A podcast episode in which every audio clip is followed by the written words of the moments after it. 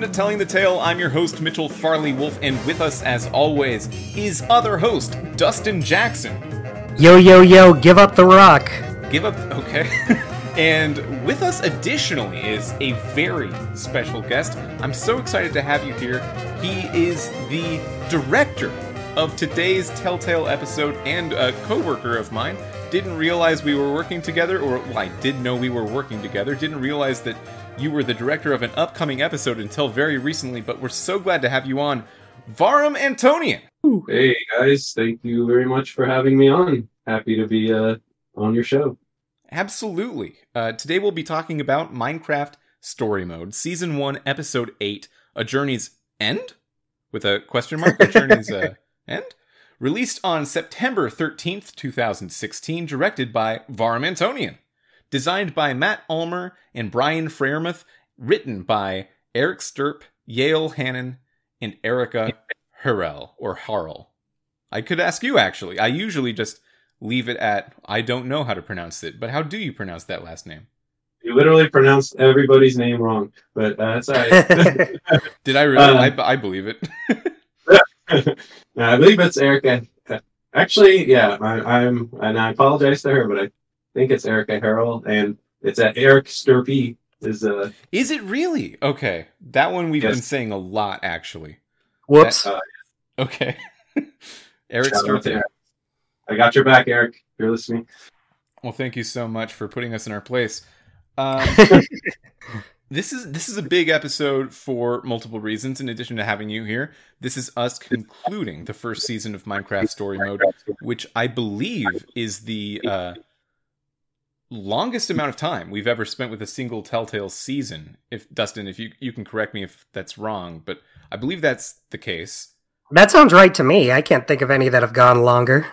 Yeah, just just because we've uh, we've taken more breaks between episodes for just uh, certain amounts of reasons that are not worth getting into so much.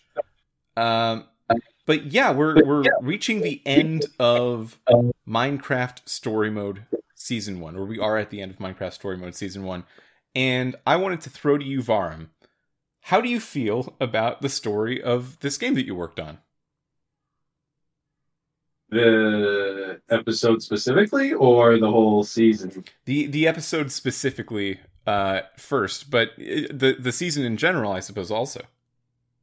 Um, yeah, as far as the episode goes, you know, it was uh, at first when when the idea was was sort of pitched of like hey it's going to be this american gladiators and you know running man kind of uh, trope action story i was like i was like oh okay. Um, but uh, as things got tightened up uh, it actually yeah you know there, there's a lot of a lot of fun in there and a lot of you know i thought it was a, a good way to sort of wrap up wrap up the story. Um, it uh overall, the uh, the season, you know, I, I think it, as you kind of were referencing, I mean, it, it, was kind of a long eight episodes, counting the adventure pack, but I think it was a, a, a clever idea to sort of go with the, you know, one-off uh, standalone uh, format for the for the last four episodes, just because you know it, it sort of uh, allowed so many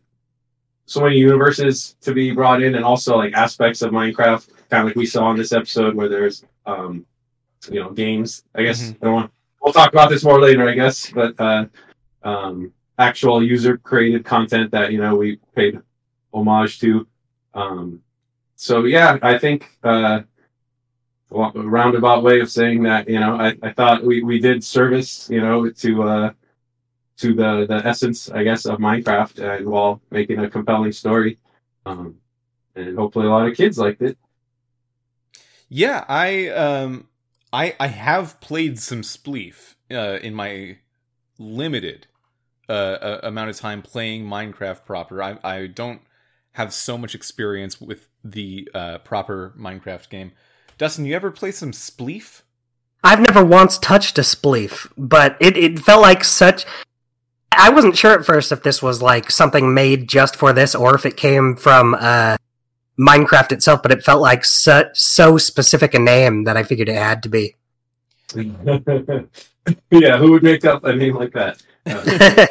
uh, yeah, I, I looked it up, and it looks like it is a combination of the words sport and grief.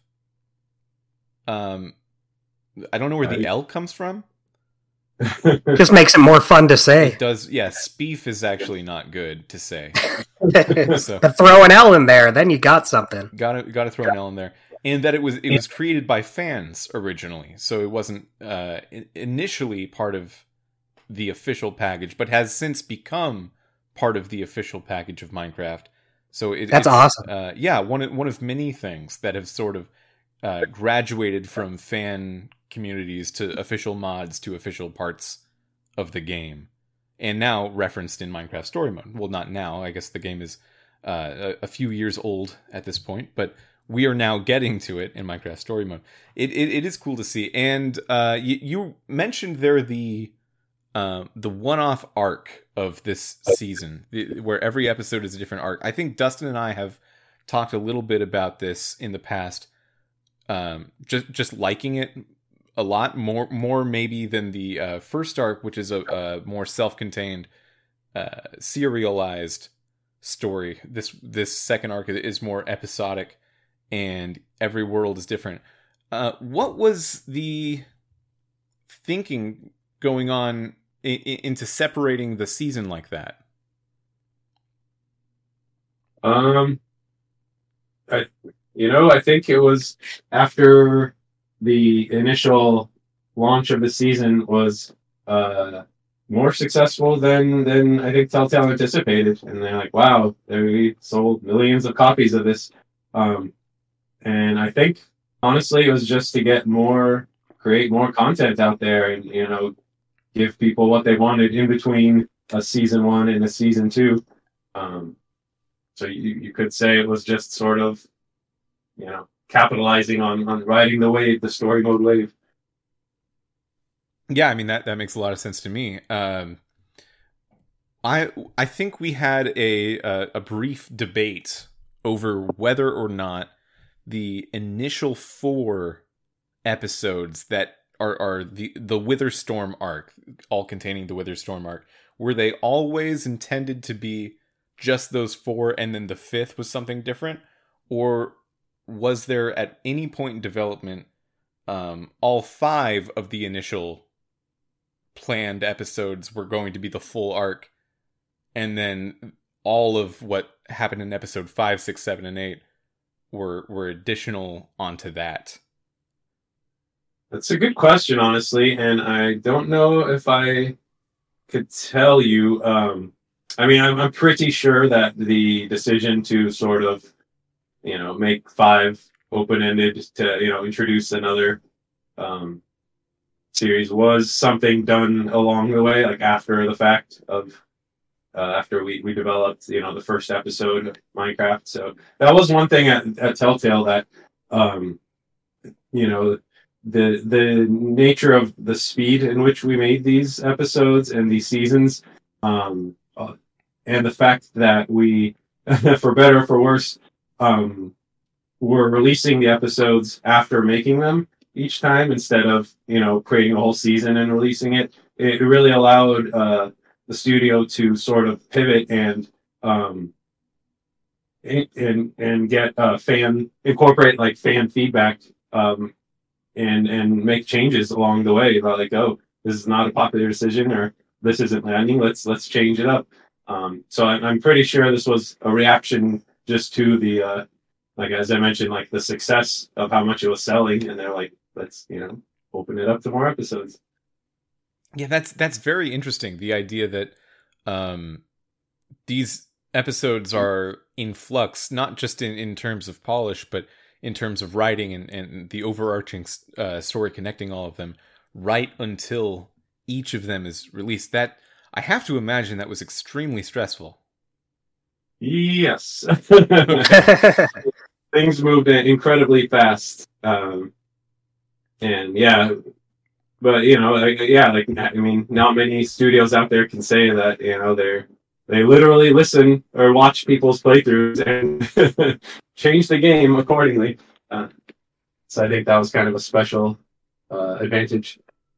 Yeah, it seems like um, I, have been watching some of the uh, pre-release stuff that the new Telltale company has been putting out about their game, The Expanse, and how uh, with both The Expanse and The Wolf Among Us 2, they plan on having the entire game done before Episode One comes uh, comes out, minus probably some some uh, polish and bug fixing, I, I imagine, but. Um, in, just in a in an effort to not run into crunch or, or, or things of that nature. Uh, and, and I have to imagine that this is a pretty hard pivot compared to where the studio was around the time period that this game was coming out, or um, uh, other games, uh, Guardians of the Galaxy or Game of Thrones, or around this immediate post Walking Dead era for Telltale. Yeah, I mean, it, from my during my long run at Telltale, that certainly that never happened. Um, towards the end, with uh, the studios under new leadership, however, that was that became um, the sort of shift in strategy to do just that. Um, so a couple of uh, games that you know ended up obviously um, getting shut down as the studio did um, like uh, the Stranger Things game, which I was I was directing on, and we, we were pretty far into development. That one was we were working on the entire season uh, all at once, um, as was uh, at the time what was going to be uh, Wolf Among Us Two was also sort of designing and writing the whole season. Um, but uh, yeah, alas, alas, were, were you on uh, the original Wolf Among Us Two? Um, I I was not uh, part of that project. You know. I see, because uh, I I believe you you you uh, were telling me before how you were on uh, the original Wolf Among Us.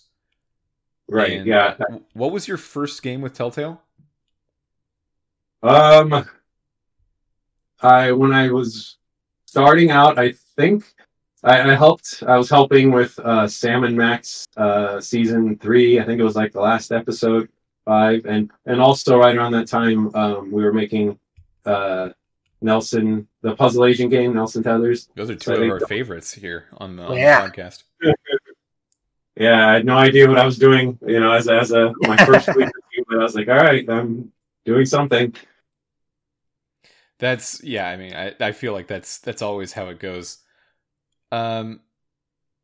So let let's head into the episode a little bit. I have a lot more questions for you. I hope that I don't bore you with them. Um, we we've just been so fascinated with how these episodes are developed as apart from any other mainstream video game development. So it's it's great having this insight. Uh huh. Yeah, no, I'm absolutely happy to uh, happy to share.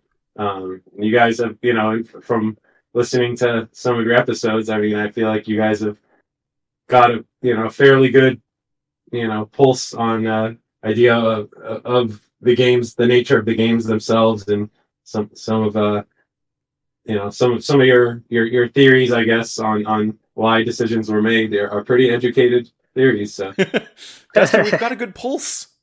Oh, good. Yes. That's what I was hoping for. That's the one yeah. thing I want. You're on. You're on to Telltale. You're getting too close. your doorstep. um.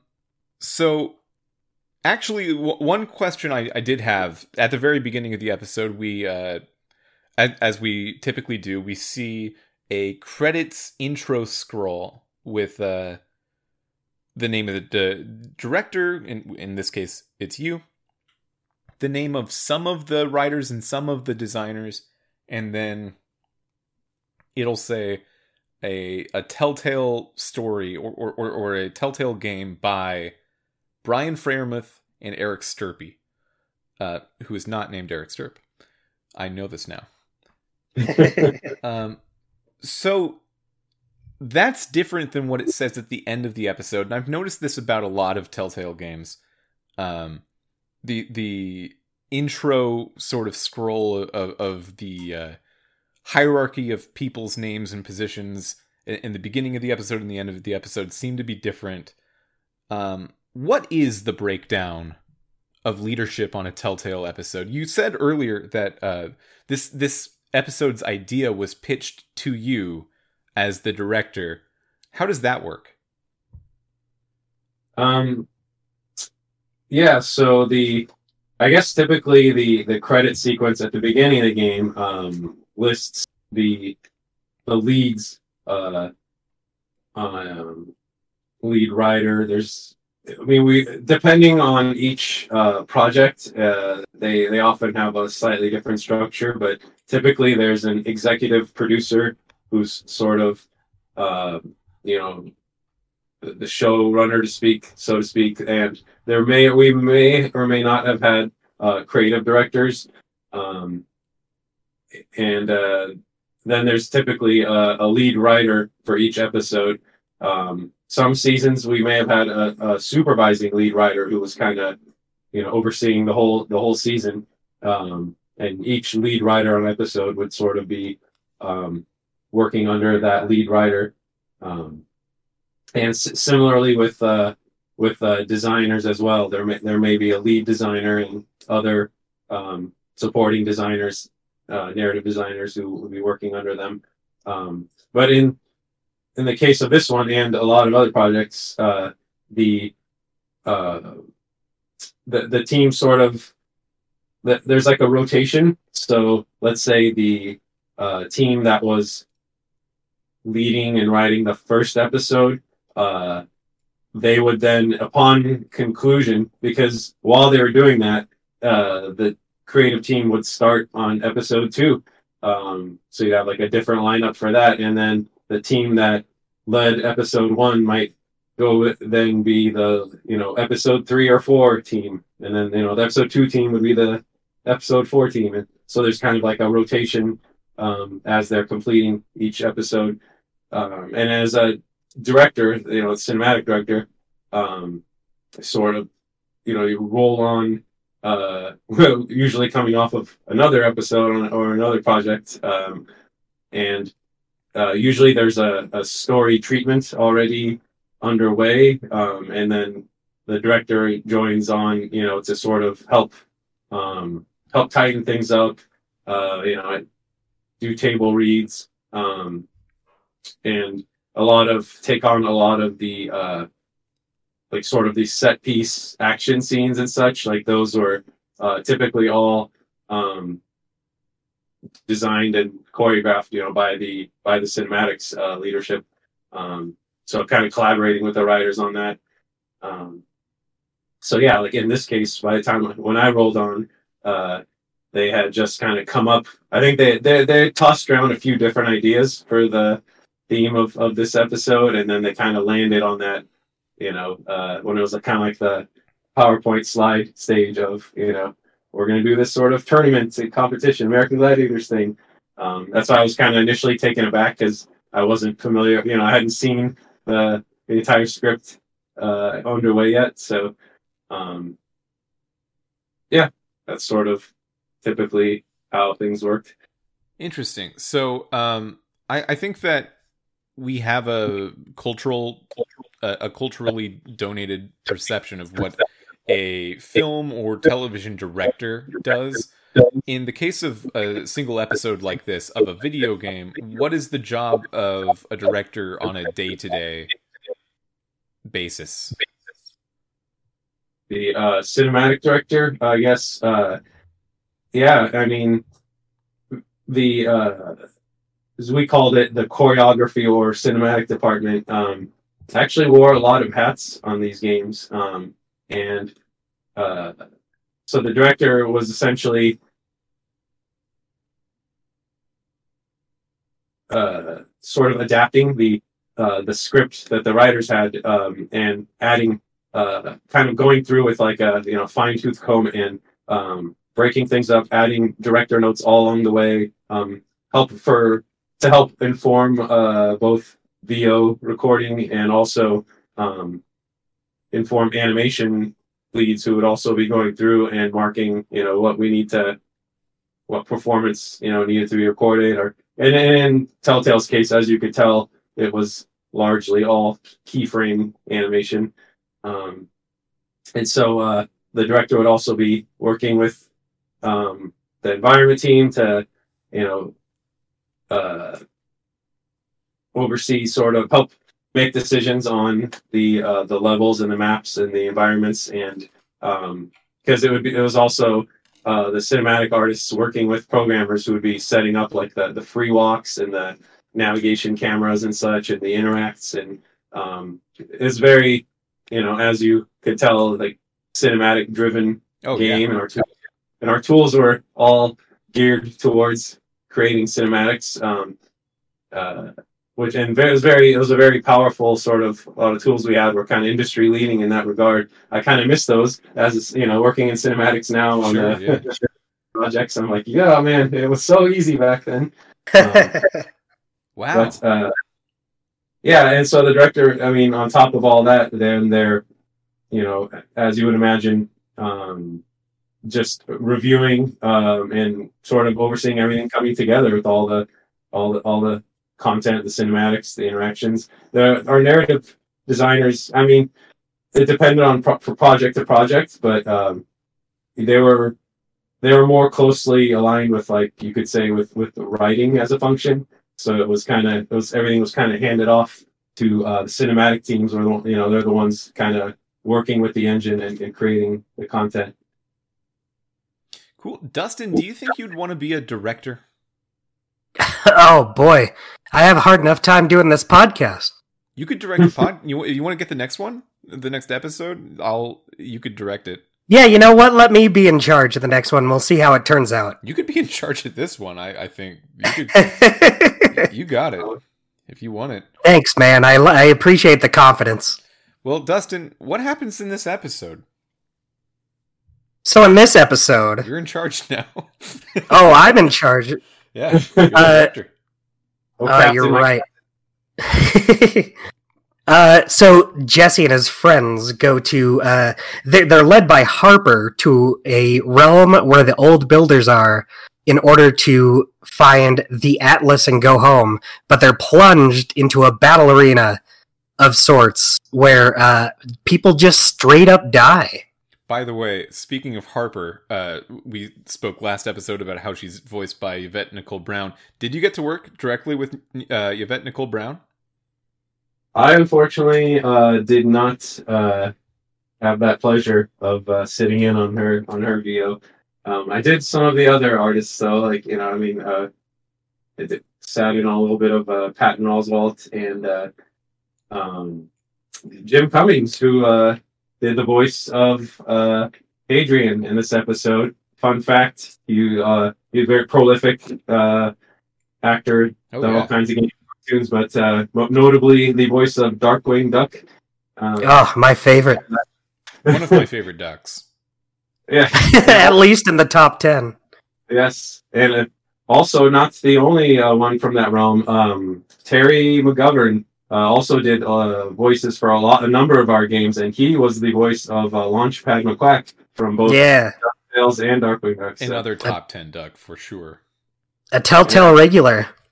I can't Yeah, think a of a duck that's not in my top ten ducks, but those are solidly in my top ten ducks. It's a wonder we never did a Ducktales or Darkwing Duck game. Yeah, Oh wow! we had. Oh, Yeah, I wish. cool. That'd be great.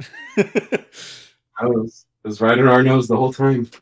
yeah, actually, sorry. Another brief detour. Dustin and I have uh, come up with a lot of other licenses that we think would be cool to have a Telltale game made of them. Uh, can we pitch you some, and, and and you can tell us out of ten how good of a Telltale game you think they'd be? Sure, why not? Um, Dustin, you got one? Uh, so the first one that comes to mind for me is Futurama. oh man, that would have been an amazing Telltale series.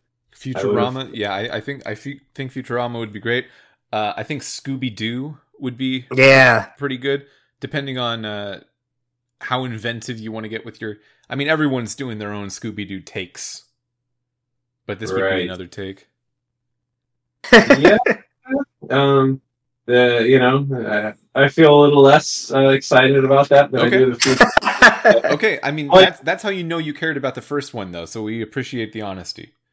I could see the uh, the you know solve the mystery aspect after a while getting a little you know challenging to uh, to make feel fresh or exciting, not fall into the same formulas. So for that reason, Right. For that reason, we're out. Okay. Um, ha- well, speaking of mystery, here's another mystery-based one. Um, but but maybe a, a little more serial in nature. Uh, Knives Out, the Benoit Blanc, Knives Out Oh, and- yeah. and Glass Onion. If you've seen those Um, movies, Yes, yes. Uh, yeah, you know, um, I, I, I, I think there's a lot of being there for like sort of puzzles, uh, incorporating that into into the game. So I think that could be, um, which I feel like uh, over over time, uh, Telltale games sort of that that that became less uh part of the uh, you know less emphasized in in the content as as it was in our early games for for valid reasons. Um, but I think with that one, I think you'd have the opportunity to, to bring back a lot of uh, head scratching puzzles. So I could see that. Mm, yeah, I, I think for uh, for Dustin and I, we both came on uh, the Telltale scene during the Sam and Max, like the, the earlier Sam and Max runs. Uh, so I, I think we have a, a stronger puzzle connection than narrative Uh, sometimes, depending on depending on the game. We we, we both also love uh, Right. The Walking Dead and, and such. Um, Dustin, you got any more? Uh, I don't actually. Futurama and Scooby Doo were the two.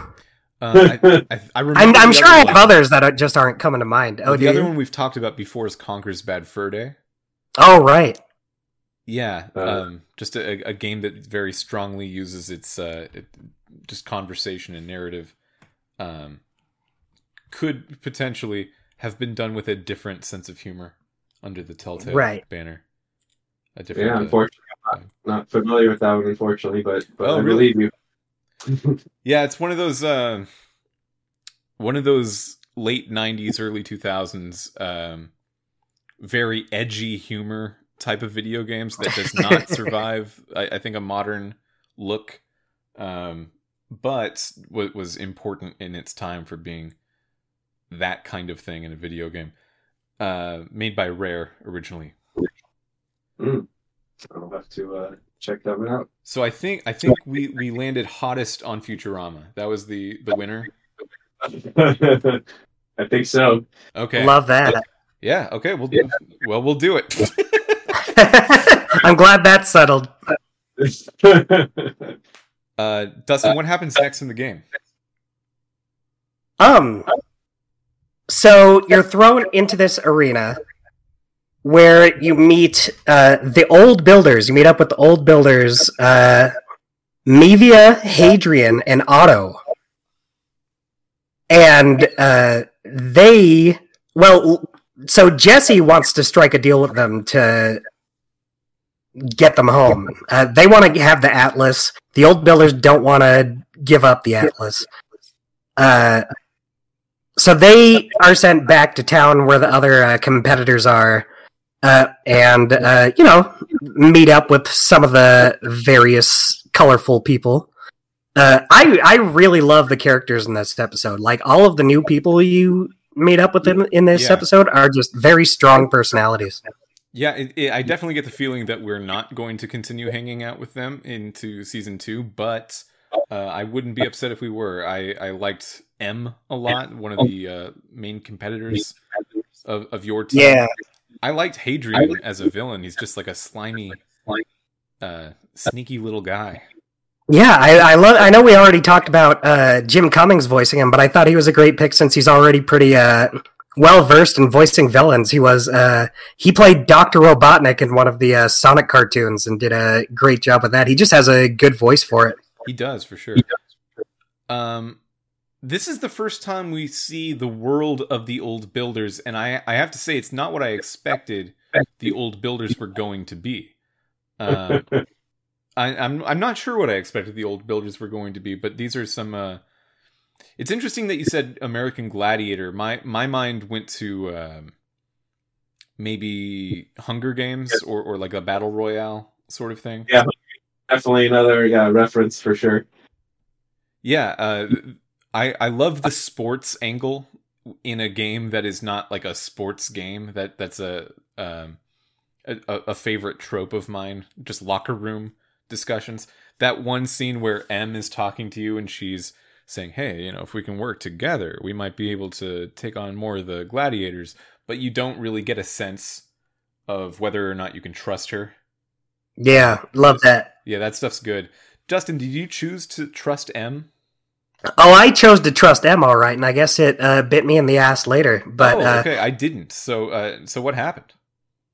Uh, so if you trust Em, uh, Jesse's like, "Oh yeah, that sounds good. We'll we'll uh, team up and work together." And uh, Petra's like, uh, "That's probably not a good idea." And then it turns out she was right because Em just uh, straight up betrays you later. She like uh, hits you in the leg and knocks you over and uh, gets a head start. Oh, okay, interesting.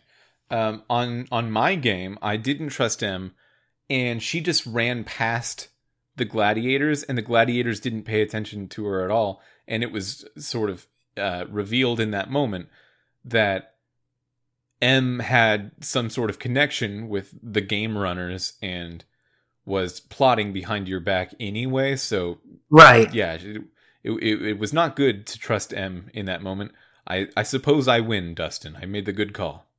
You're right. You you have the most points in this episode so far. Yeah, you're, I'm you're, going to win at podcast, which is something that is both possible to do and normal to want. Your lack of faith in humanity uh, paid off in that instance. Yes. uh. Ooh, yeah. So so you you go through all of these um, games where there are compat- uh, competitor uh, deaths, but they don't die for good. They respawn um, just outside of the uh, of the game zone, and they they're called dirty respawns, which I took personally. But, uh, I respawn a lot. Yeah, uh, it seemed aggressive, very aggressive, and you're given a chance to save either Lucas or Pet, or sorry, not Lucas. It's either Ivor or Petra during the Spleef match at the beginning of the game. That's another good choice. Um, and Lucas tries to save the other one, and whichever one you don't choose, Lucas and that one uh, respawn, and you're without them for most of the competition. Right. Um, I thought this was great. I like. Yeah. They killed him off pretty early in the episode, and I knew like if they're doing that this early, there's no way it's real. I'm glad they finally brought in the respawn mechanic. I, I was feeling like that was something kind of missing, especially from the like murder mystery episode. That's a good point. Huh. In the murder mystery episode, I wonder if there was some sort of um, element of being able to come back from that. Yeah, I, I I mean, there there's no way to know this, but I like the idea that uh, you go through this whole murder mystery, and all of these people are dying, and you just think they're dead forever, and then it turned out they just like respawned elsewhere. Hmm. Yeah, I guess that's death in real life, though. Too. We we can't know. That. That's true. Hmm. Something to think about. um. Uh, oh, but, um, I was curious who you uh, who you gentlemen chose to save in that in that battle. So I so I saved Petra.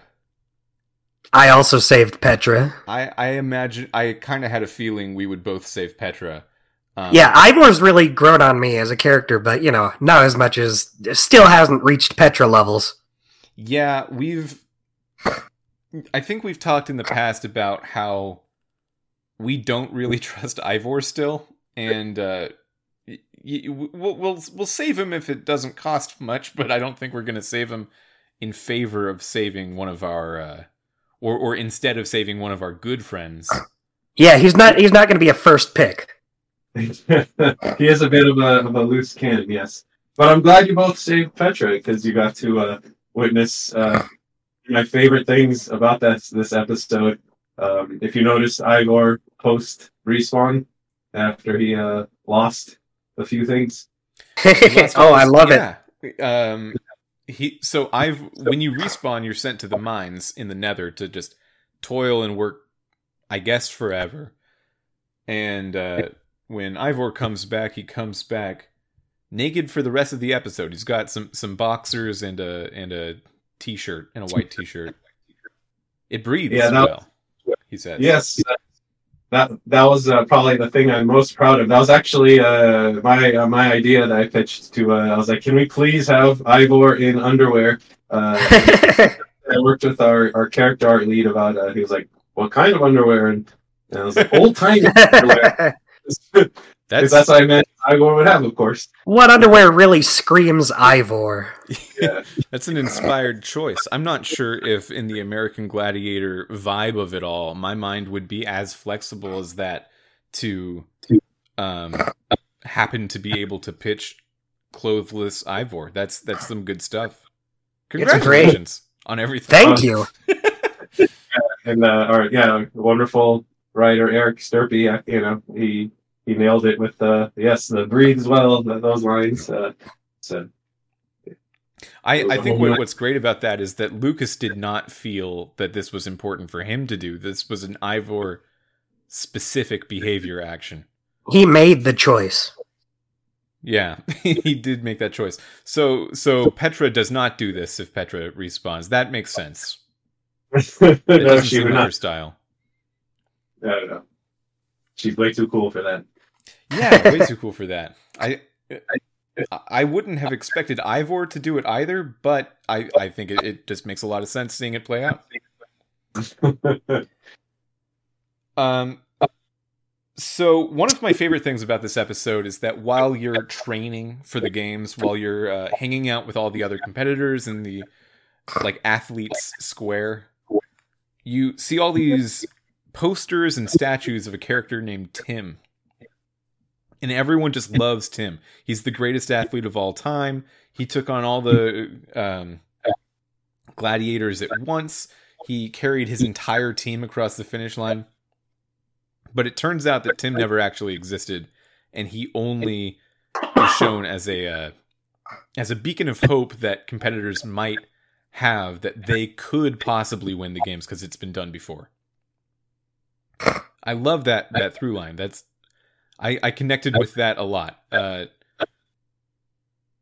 I I wondered if we would see Tim, but you know, if, if it was revealed he was uh, he was fake. Dustin, did you predict that Tim was not real? I did not predict that Tim was not real. I, I didn't think we'd see him. Uh, like they make it pretty apparent early on. They were saying, uh, you know, Tim's the one who made it out, man. Tim's Tim's great. Uh, so I didn't think we'd be seeing him, but I did not uh, put the pieces together. I, I especially liked the uh, frequent usage of the word Tim as an adjective of like, oh Jesse, that's pretty Tim of you. It's so Tim. That's so Tim. you don't you don't say that in, in your day to day. Yeah, no, I'm gonna start. now. I do. Yeah. If someone wins any kind of sport, I'm gonna be like, dude, that was Tim AF. As the And they'll respond with, "Oh, like off of Minecraft Story Mode, Season One, Episode 8. I think they will. Yeah. Um. So, uh, after, shortly after it's revealed that Tim was never a real character, we see that Hadrian, um, the the old builder in charge of it all, played by Jim Cummings, um, he has kidnapped Axel and Olivia from our reality, and he's trying to just game the system we had this this deal of like, oh, if we could win the games, we will receive uh, the, the what's it called, the Atlas to go home, which is all we want. We we I feel like it's a really low bar what we're asking for, and they just don't want to play ball at all. Yeah, especially since later, uh, Hadrian's like, "Look, we just want you out of here. We like you. Why don't you just like quietly leave the game? I feel like it would benefit everybody to let them go home." Yeah, he wants us out of here, but like we can't just all go. He we Yeah. he has to keep one of us. He's just too busy being an arch villain to uh He needs to- more to mine workers. How his strategy is really not working. It's his hubris. He's a hubrical character. Hubrical? Yeah, I think that's the word. Sure. That would be a good, good descriptor. He can't. uh Yeah, you know, he can't, he's not content with a small win. He wants he wants everything. He wants Well, he also Love. wants the uh, the redstone heart that Jesse has. He does. So there is that. something in it for him. Oh, there was an option earlier in the episode, like right after they meet for the first time, where you can offer something to Hadrian in exchange for the Atlas, because you the Atlas is the thing that gets you home, and uh, you can show him the Redstone Heart. Is that what you showed him, Dustin? Uh, so I started by showing him the uh, flint and steel first, and he was like, "Uh, yeah, uh, we all have that." So that, that I didn't try that. That that makes sense. I tried to show him the pumpkin first. Ooh, what do you say to that? Um, he. Uh, okay, so he like knows of Cassie Rose, but it didn't seem like it was very important to him, or Okay. that she was very important to him. Um, she's just one of the old builders, and that's fine. like it's just a. Uh, That's just okay. fine, Yeah, it's just fine. Uh, he didn't want it. He wanted the heart. right? yeah, Um, that's, yeah. I was say the one the one thing he didn't already have, I guess. a heart. Whoa, Ooh, that's Yeah. good. That's that's good writing. straight to the top, kid. straight straight to the top. Best in the biz. Um I I love the decision later on when you're trying to rally the troops, like all you're trying to convince everyone to um betray the rules of the game and like work together. And you have the choice to either tell everyone that Tim isn't real or to just let them continue living the fantasy. And while you're given that choice, someone in the audience says, If it weren't for Tim, I probably would have given up a long time ago. I love Tim. It's the only thing that matters to me. And then you can still choose to, like, oh no, he's not real though. just, just What did what did you choose? I chose to continue living the lie. Interesting. I chose to tell them that he wasn't real. Ooh. Okay. Okay. What happened? Just be- just because I figured like if I don't tell him now, something could happen to bite me in the ass later. Uh, and I I don't know if it does or not, but uh, so if you tell them he's not real, then that does make some people in the audience just immediately not interested in what you have to say. Like Oh wow. at when I was done with Jesse's speech, the reaction was very lukewarm. Uh, Vahram, how how do you feel about players having this decision to to dissolve the uh, the t- determination of your fellow man and woman so easily? Yeah, you know, to me, like that was the most fascinating choice in the episode, um, just because of yeah the, you know, the the ramifications uh, uh, behind it, you know, and then how it would literally affect everybody. I, I thought it was a good sort of something great to put on the player. Um, I don't, personally don't know which one I would have chose, um, but you could see sort of obviously valid reasons for both, which is what makes it a powerful choice.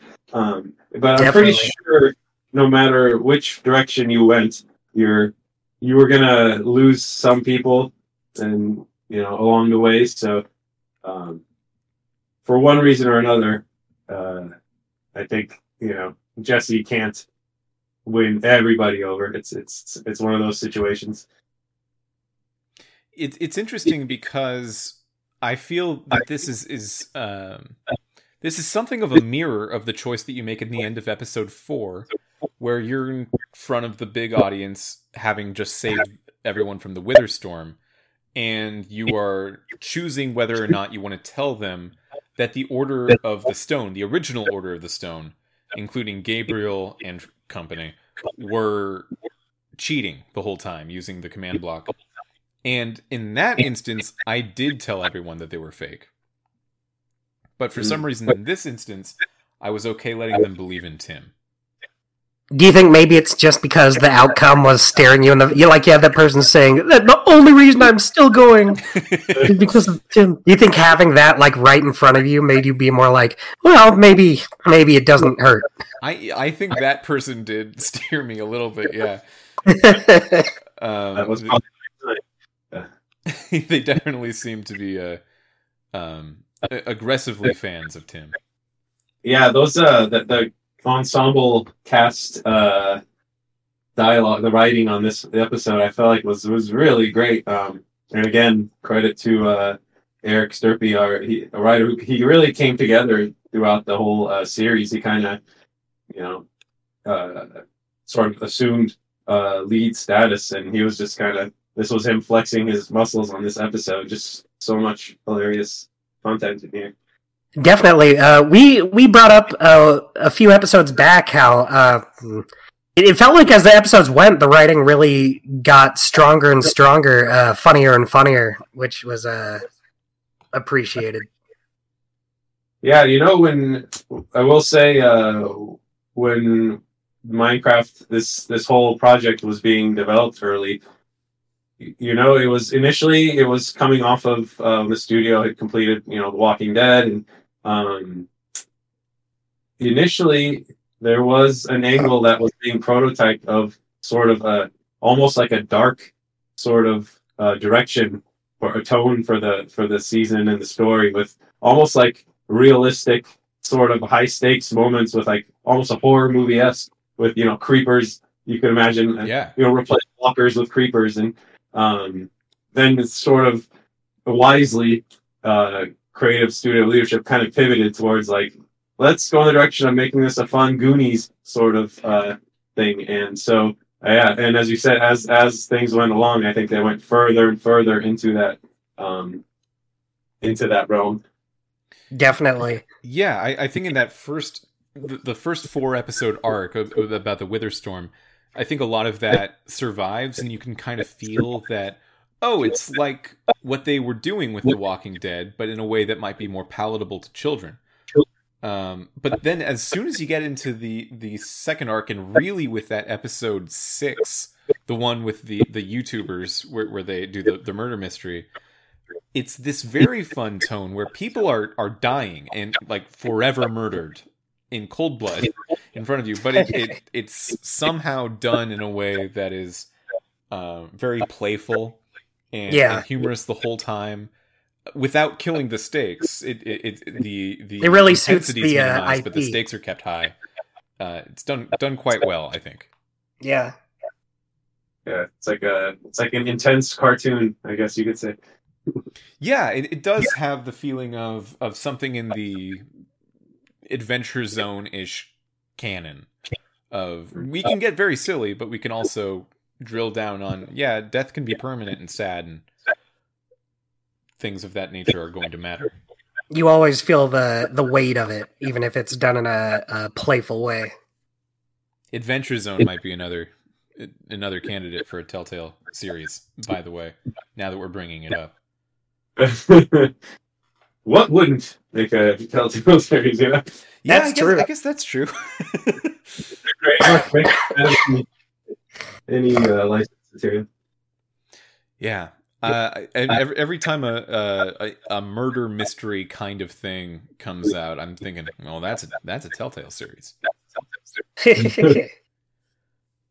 Um, as the episode progresses, we we get to the end, and we eventually convince everyone to work together to not just choose not to fight each other and choose not to fight the gladiators. And from those choices, uh, we we can subvert the expectations of the game runners and walk away with the prize after a climactic fight with Mevia and Hadrian.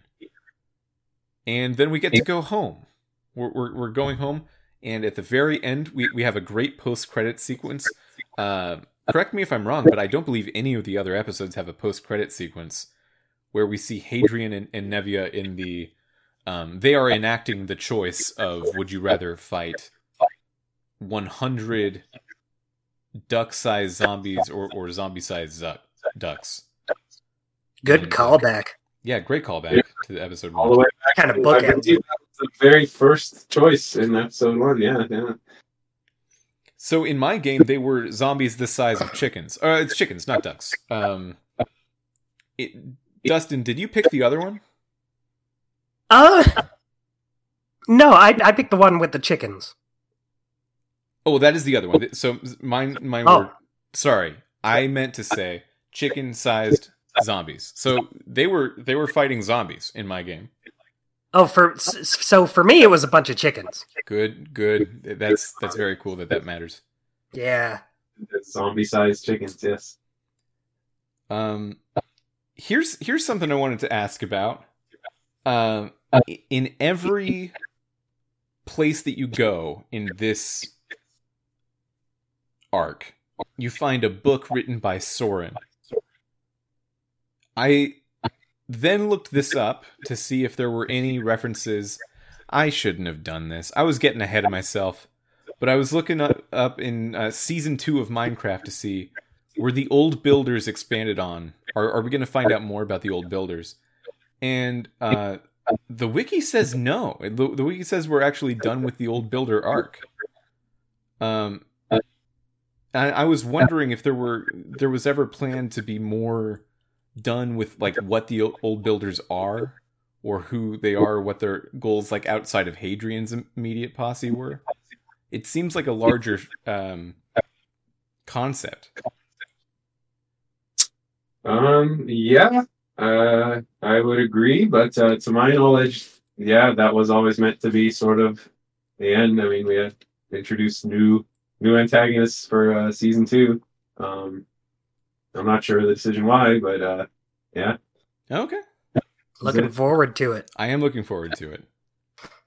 Yeah, and some some other choices at the end of this one too. Once you're in the room of portals, I thought was interesting. Of you know, uh, again, Ivor. Since I'm such an Ivor fan, uh, there's that moment when he's watching Harper, sort of almost creepy, like, and you, you get the choice as Jesse to sort of, you know, walk him over to talk to her. Not, I don't, I don't know how you guys felt about that moment or how you played it. Yeah, Um, that's that is a great choice. Uh, Dustin, what did you do? Oh, I walked him over. I, I felt like it was only fair to say goodbye. I thought it was going to lead up to like letting him go with her. I kind of thought so too. Uh, I also chose to walk him over, but I wa- I was torn about it because on the one hand, um, we're, we're friends with Ivor now, and Ivor clearly has some sort of affection for Harper, and I think just the friendly push of "come on, go talk to her," that that makes a lot of sense to me. But Right. also, I think Harper is like a good person, and Ivor is like a really creepy, weird guy, and I actually think she shouldn't have to like deal You with can do better. Yeah, she could she could do better, and I don't I don't need to push this necessarily. Uh, yeah, so so there were- that was a, a complicated choice, a, a deceptively complicated choice. really makes you think. Really puts the old ticker on. Yeah, well, and it makes you wonder too. You know, at the the very end when uh, Ivor steals the uh, atlas and heads off. You know, maybe maybe he's he's running to Harper. Who knows? I Oh, yeah, that. I what- think what- that's cool. What did you pick for that? Because it, it, it kind of lets you choose whether or not you just want to let him go or try to stop him. Yeah, so there were a bunch of treasures that were all very powerful, and I, I kind of didn't realize that we had accumulated so much throughout just the, the last four episodes. Yeah, me neither. Uh, we, we had the crown that. I guess if you put the crown on a chicken, that's how it works. Uh, in, in order to make infinite items, uh, we we had the enchanted flint and steel required to hop universes. The uh, atlas required to find your way through those universes, and and some other stuff. The the the red the redstone heart from PAMA, which was probably in, immensely powerful. And Ivor only took the stuff that allowed him to visit other universes and not become a god. Because he could have definitely become a god with the other stuff. So I, I kind of let him slide and I said, ah, I trust him. He's fine. Yeah, that's what I did too. Because you know, even as far as episode five, he was saying how much he wanted to explore, and he was really into the uh, flint and steel. Mhm. Uh, I don't see no harm in that. Yeah, it, it does remind me of how we found him in episode five, uh, building the house that spews lava in the middle of town. That's one of one of my favorite jokes in the in the whole game of just he's so confused like why would I not be allowed to have this? He's so bewildered. He's bewildered that we've taken issue with it. Yeah, a little bit social awkward there. Um, but yeah, and you know, Paul Reubens, you know, does does his performance Great wonderfully. job. I was always a huge Ivor fan. It, I I think I had to warm up to him, but um, in the eight episodes of Ivor, I I have gotten there. Oh, I warmed up to him around episode. I think it is that part with his house. that was that the- was in the- really good. lava. That made me be like, you know what, Ivor? You're all right. he just can't understand why we don't want him to have lava around. People are on fire, and he's like, "That was your choice." What's the issue? Um. Yeah. So so by the way, uh, a little backstory in, in the way that we've played through the games. Uh, Dustin has been playing through with male Jesse, and I, in an attempt to see other uh, other VO and, and occasionally other uh, writing, have been playing through with female Jesse, and between uh, the ability to change skin tone and gender presentation and armor choices and weapon choices, there is a huge emphasis on customization uh, uh, of Jesse as a character in this game. And uh, I, I guess I just wanted to ask about the creative decisions going into that versus, for example, uh, Clementine or or Bigby Wolf or anything else in the uh, Telltale canon that does not rely as heavily on that kind of stuff. Um, I mean, I think you know just by the nature of the uh, material, the license, uh, you know, cu- customization. You know, obviously, big part of the Minecraft game. Um, it- you know, naturally, uh, naturally, that was something I think that they, you know, the story they they wanted to lean into. Um, and yeah, it, and it was a sort of that is a big move to you know have a complete different uh you know voice uh, actress for uh you know have to record everything twice. Um, Yeah.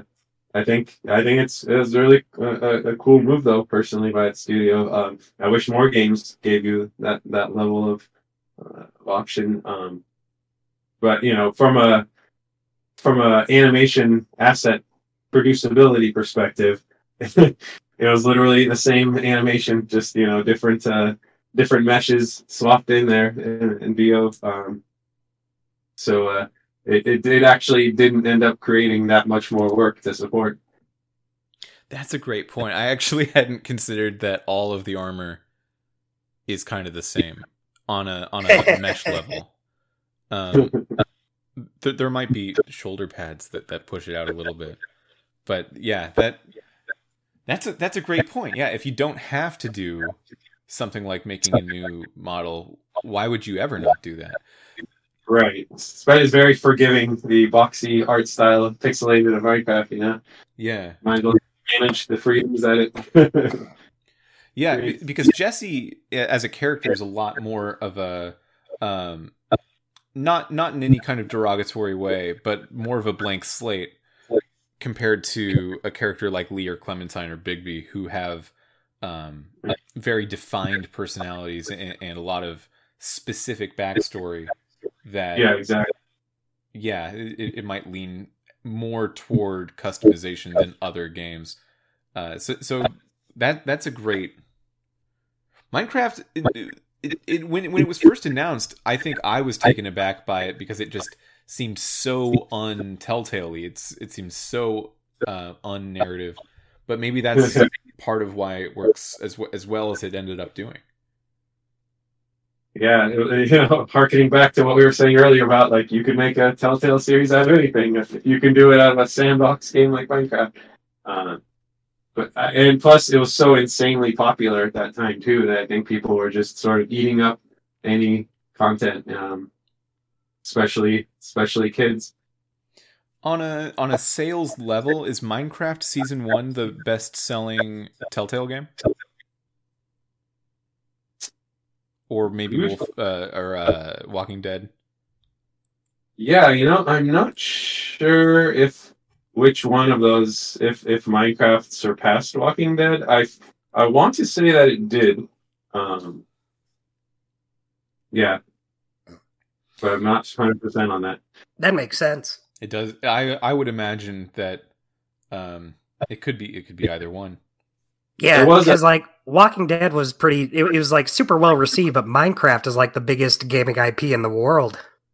Yes, it was immediately. I think you know for Walking Dead took a little while to sort of, you know, once it was out there and people realized what it was, and um, whereas Minecraft was just you know as soon as it was released, just the name Minecraft, you know, people just Mhm. sold instantly. Um, Right. There was definitely a drop off, you know, though as things went from the Adventure Act and then season two was definitely, you know, sold nowhere near what season one did. Uh, So it was a little bit. speaking of these different licenses, uh, what was like we, we had some fun earlier just yelling names of shows at you. Um, but what what would the process be in terms of getting everyone on board at the studio into uh because I imagine that Minecraft was a tough sell to some people. It, it, it would be hard to imagine how this game would end up looking or working before Right. actually seeing the finished product. Yeah, it was, you know, I think uh, people didn't know what to expect. I don't think people thought it would be as successful um, as it was. Uh, but there was there was definitely a, a, a long sort of incubation period, uh, like I was mentioning earlier, where things were kind of taken in different directions. There's a lot of sort of prototyping and you know tr- trying to nail the the feel of you know what's true in the in the Minecraft universe. Um, and even even as we got underway with episode one, it was still a, a, a lot of feel out process, such that um, the writers, the team, I, I remember that was that you know was starting on episode two uh, while we were still kind of getting one together. It was a little bit there was a little bit of struggle there where they kind of weren't aligned with the style and tone of what we were arriving at. So episode two had to get a complete rewrite as well. I think that one there was a little bit of delay in the development on that one. Hmm. So it was Oh like wow. It was like, all right, we finally figured out what this game is. So uh, let's let's completely rewrite episode two again. It's interesting that you say that because I think the first four episodes all came out within like two and a half months of each other. Very um Oh. compared to Oh, other yeah. ser- series, like a very compressed release period. yeah. like, the cadence, you mean? Yeah. Um, yeah. Uh, I mean, there was due to the the nature of the content. I think it was, uh, dare I say, a, a tad easier to uh, to produce and make. Um, but I could have sworn there was a bit of a gap between one and two. I thought, but maybe I'm mistaken. Uh, I easily could be too. That's fair. It, maybe we're both wrong, and then that'll be how the listener chooses to interpret this. Just like the games, it's up to your own interpretation and choices about how it goes. Right. That was always a big emphasis, though, by you know our our CEO and kind of studio leadership. That was like uh, cadence was something that was always pushed for. You know, they didn't want obviously a lot of time uh, in between episodes for people to kind of lose interest or get a little out of touch with what choices they made previously. Um, so there's definitely yes that that ticking clock was always there of you know we need to get this out. Um, here's here's a question you very well might not be able to answer, so feel free to defer it. Um, this is one of the Telltale games that is no longer available for purchase. Just about anywhere. It was on Netflix for a while, and now it's not there anymore either. Um, who who who do angry fans need to write to on Twitter? Who's the who's the decision holder there? Um, William Gates, uh, Microsoft in uh, Washington, um, but they're they're the ones who own the uh, the license. It was kind of, uh, you know, so they Telltale had to kind of work with Mo- Mojang and then also Micro- Microsoft uh, um, when uh, to develop these games, and I think I think uh, the licenses reverted back to Microsoft. So, um, yeah, it is all there. Strategery. Okay, well, draft your tweets, everyone. Get them all put together. Um, unless we have anything else about the episode proper to talk about, uh, why don't we head into our segments? Uh, I I do love them segments. You like them segments, Dustin? Oh, I love those segments. Well, uh, this is the part of the show where we talk about some of our favorite things, from our favorite moments to our favorite characters, into our favorite uh, choices. So, Vahram, uh, I I did not brief you on this, so I apologize for that. Um, but if you if you catch what we're doing, feel free to play along. Our golden moment is first up. Dustin, what was your favorite moment of the episode? So, my golden moment of the episode, uh, this made me laugh very hard. It's after you find out that uh, Hadrian has kidnapped Axel and Olivia, uh, but then he says he has a third friend of yours, uh, and, and he very uh, evilly says Reuben, and then it, it kind of keeps Reuben in the in the shadows, and Jesse's like Reuben, and uh, for for a second there, I thought, did they really bring back this pig? But then no, it it turns out it's just someone uh, totally unrelated, also named Reuben. That's a good moment. Yeah. um, I thought that was great, and Reuben's just like, "Yeah, I'm just, I'm, I'm a Reuben." oh, we we um we had heard from a third party a rumor about um I believe Eric Stirpe, Dustin, and his relationship with Reuben, and the the Netflix version of the game. That uh, we would love to get that confirmed or denied. Were there plans to have a change for the Netflix version of this game to be able to save Reuben the pig? Uh, yeah, you know that was uh, that that whole Reuben death thing in uh, was a very highly controversial uh, decision. Even in the studio at the time, it was the studio was very torn. Um, and a lot of people were against that idea. You know, people leads on the project and everything, but um, you know, something our, our CEO felt very strongly about. Um, I, I remember to quote him, you know, he was like in justifying it, he was like, this this moment will resonate with a lot of a lot of kids, like you know the, the passing tragedy of Reuben, and you know as they grow up, like we'll, we'll they'll appreciate it more, and we'll essentially win a lot of fans um, because of this. and wow, but a lot of, but it was an unpopular decision so so much that yes uh, i think it was explored to uh, yeah the idea of bringing being able to save him um, but I'm not, yeah, I'm not sure how that, why that didn't happen or pan out.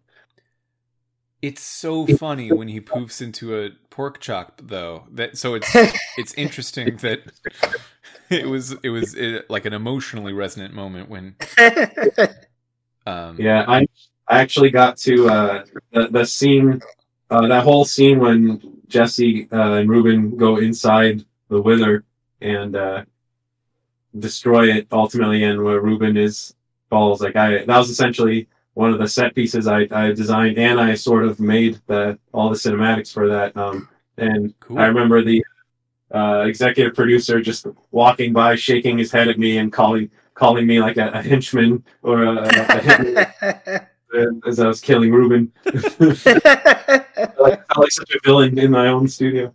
So Oh wow! So you did you did the poof. You did the poof into the pork chop.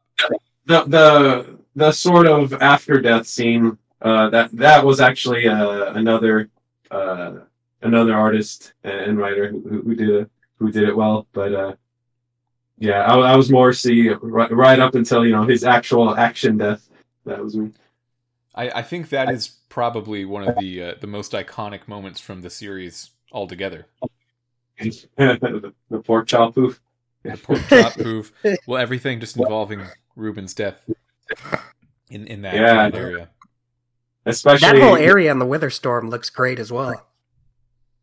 Oh, oh, right on. No, thank you. Yeah, we had we had a lot of uh, fun um, designing that. My uh, uh, my comrade Grady Standard, he was a, a co-designer on that. So, uh, um, yeah, it was. Uh, they kind of let us run wild on that one. I think I recall uh, not sleeping and working through an entire weekend uh, on that one. So, Oh, but it was a labor. wow. healthy. It was a labor of love. So uh, you don't get Well, I'm, I'm glad it wasn't a labor of hate, and then also you have to work through the nights. Yeah, that that's that's much worse. That yeah, that can also happen. um, my my golden moment uh, was was just the dorms, the dorm sequence where you're uh, talking with Em and you're hanging out with the with Nell and other all the other competitors. yeah, that, just getting to know them all. Like I said, the cast in this episode is just so strong. hmm Um, yeah, it- I don't want to spoil things, but uh, you might you might encounter one or two in season two. You know, Oh, Cameo appearances. Well, uh, well, now we'll play it. Yeah, Podcast will continue. we were. Just You were a little- Quit you were at- on the fence. we were gonna quit at 100 of 140. So now we'll actually just you know bite the final bite of the cookie. Uh, Vahram, do you have a golden moment? I think I sort of already revealed mine. The uh, the Ivor underwear. Sure, Um, Great Thank you. choice. that's a great choice. yeah, yeah, that has to be mine. That's a great. I, I love that um, all of the costume changes that happen throughout this game, including the Ivor one, but also all of the armor choices that that Jesse gets. They're persistent. They they really stay around. Um, that's cool. It it, it just Yeah. gives you a little feeling of um, reality within this world. Yeah, even uh, getting to don uh, Tim's armor at the end. Yeah, Oh yeah, definitely. very Tim. It's so Tim. So Tim of you. Um, how about our weekly guy? Uh, I'll I'll I'll go first here. Mine might be the idea of Tim. I don't know if this counts. uh, just the concept of Tim.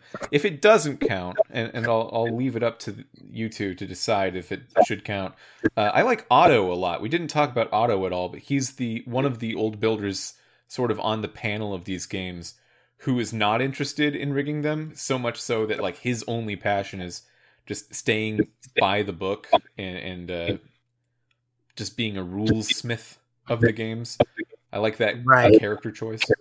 Yeah, the other two old builders being Otto and uh, is her name's pronounced Mevia or Yeah. Mevia, uh, played by Kari Wahlgren, who's a favorite of mine. Uh, yeah, they're both great. Uh, I like having, I like that two of them are just full on shitheads, then yeah. yeah, like just uh, no reasoning with these two. Uh, but I'm glad Otto was there as well. Yeah, you gotta have the straight man to play off of, right? Yeah, It reminds me a little bit of how zoos sometimes will raise a cheetah in captivity with a dog. And it's just like like a your really big aggressive friend just with a smaller calm friend just saying, "Hey man, it's cool. You don't need to yeah. Don't worry about it. you don't need to eat the zookeeper right now. I'm just a, It's I'm your dog friend. Calm down." it. Otto feels a little bit like that. That's a weird. I don't know why that was the connection. oh, I get it. I get it. It's perfect. Well, thank you, Dustin. That, you know what? I thought it was perfect. Um, who are your weekly guys? Uh, so I actually have a tie for my weekly guys. I just could not choose between two of them. So as soon as he showed up, Face Meat made Phase quite. Meat is good. He, he was a great one. My favorite thing about him was that he so he he shows up and he's kind of like a meathead guy. He talks in the first person, but he's he's not like dumb. He's not like meathead want fight. He's he speaks normally. Eh, eh, He just refers to him. He chooses to refer to himself in the first person, which is great. He he is good. Who's your other Uh, in the tie? Nell, I thought was great. I just love characters who are like, "Whoa, dude, yeah, you're like so cool." I Uh, did pin Nell as a Dustin esque character. Nell's great. It, it it's so hard to choose between these two. I would totally love a game that's just like if if you didn't want to use the already established characters, you could set up a whole new team with like uh, Nell and Em and uh, Face Meat, and you got a lovable ragtag bunch. Uh, that would be a fun crew. I agree. Yeah. I'm glad you brought up the gladiators because yeah, we didn't really talk about them, but uh, yeah, they're, they're all all hilarious in their own way. And, Yeah. uh, so yeah, I, I, I forgot the concept of the gladiators is pretty important. They're kind of the guys.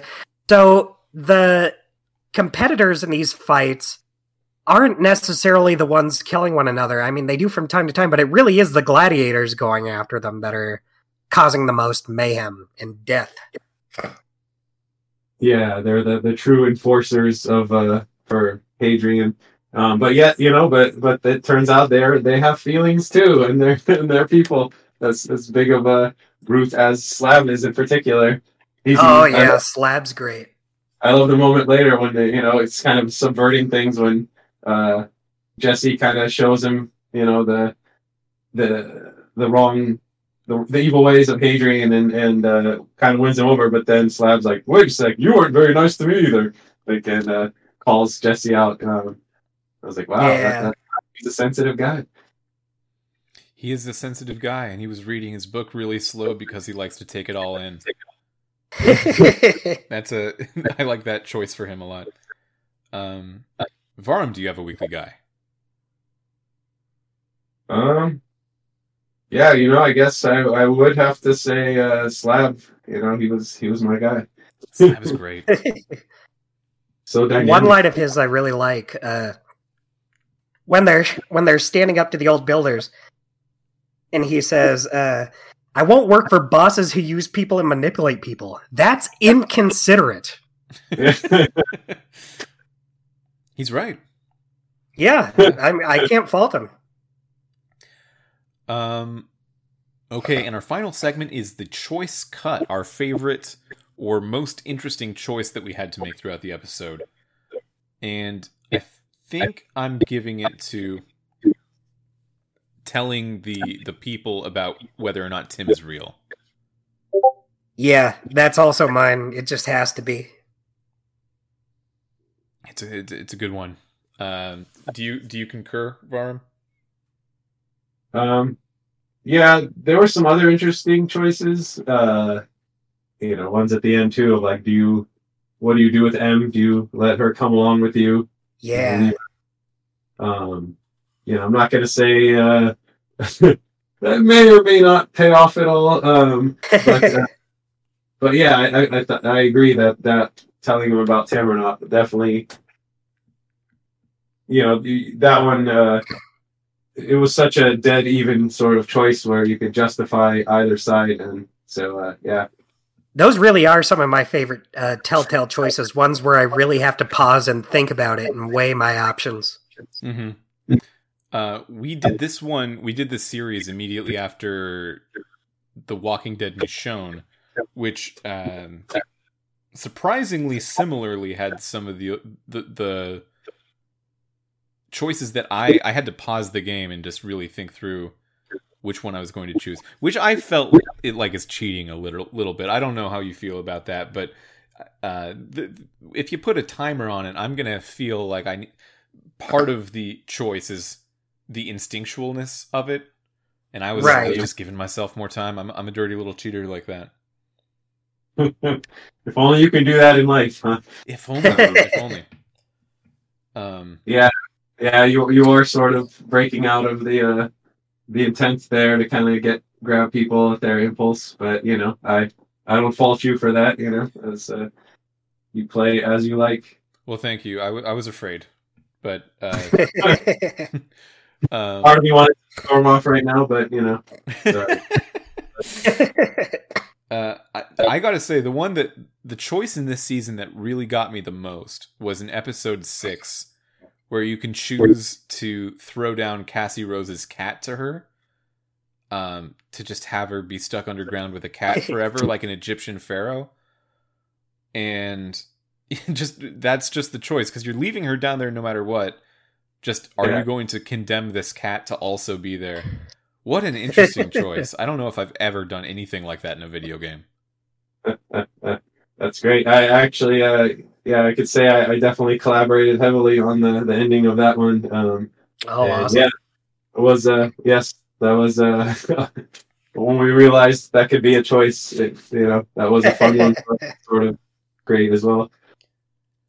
Yeah, so, some of the most interesting choices never have to be. Um, I mean, it's great if they impact future storylines in one way or another. I think that that is part of the the appeal of a Telltale video game. But some of the ones that don't, or at least feel at the time like they don't, like should she just have a cat underground?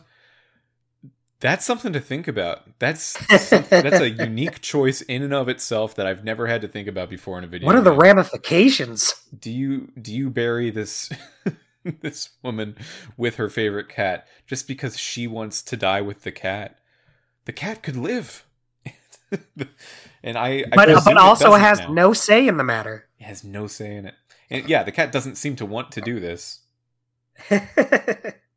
Yeah, and that cat sort of. Uh, it wasn't sort of originally part of the story, but as we as we built it, it sort of took on uh, you know its own character. It had it had uh, it, its moments there during the uh, that pivotal scene at the end. So you did sort of get get a little attached to it. I mean, that choice was always just meant to be you know showing a bit of mercy to um, Cassie Rose or not. But yeah, because that cat took on life of its own, it's interesting that for you, you're you're more concerned about the well being of the cat. yeah yeah because i i feel like if i had mercy for her i might um try to save her in some way but this if this i think the immediate thought i had was just like well can the cat get away is is the cat gonna can cats beat endermites i don't know the minecraft lore on uh which animal is stronger an endermite or a cat It's a good question. Could go either way. Um. So that's been our episode. Thank you so much for joining us today, Vahram. It's been Thank an you. absolute treat. Oh yeah, likewise. I had a lot of fun. Thank you. Uh, before we go, is there anything else you'd like to say about either the episode or working at Telltale in general, or where our listeners can find you if they're interested in doing so?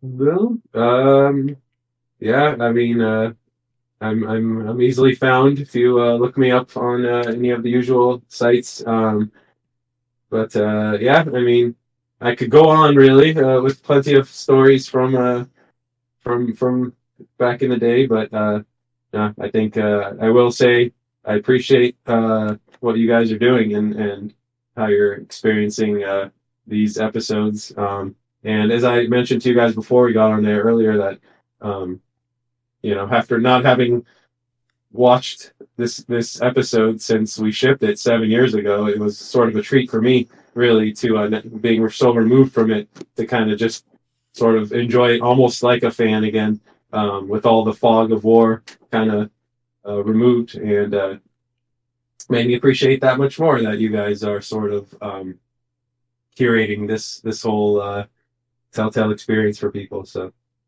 thank thank you very much. you.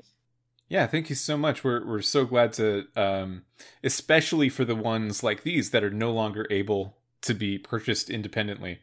If you uh, aren't interested in in spending a little bit of cash on a used, um, either console disc or maybe a, a, a black market, gray market, really gray market Steam key.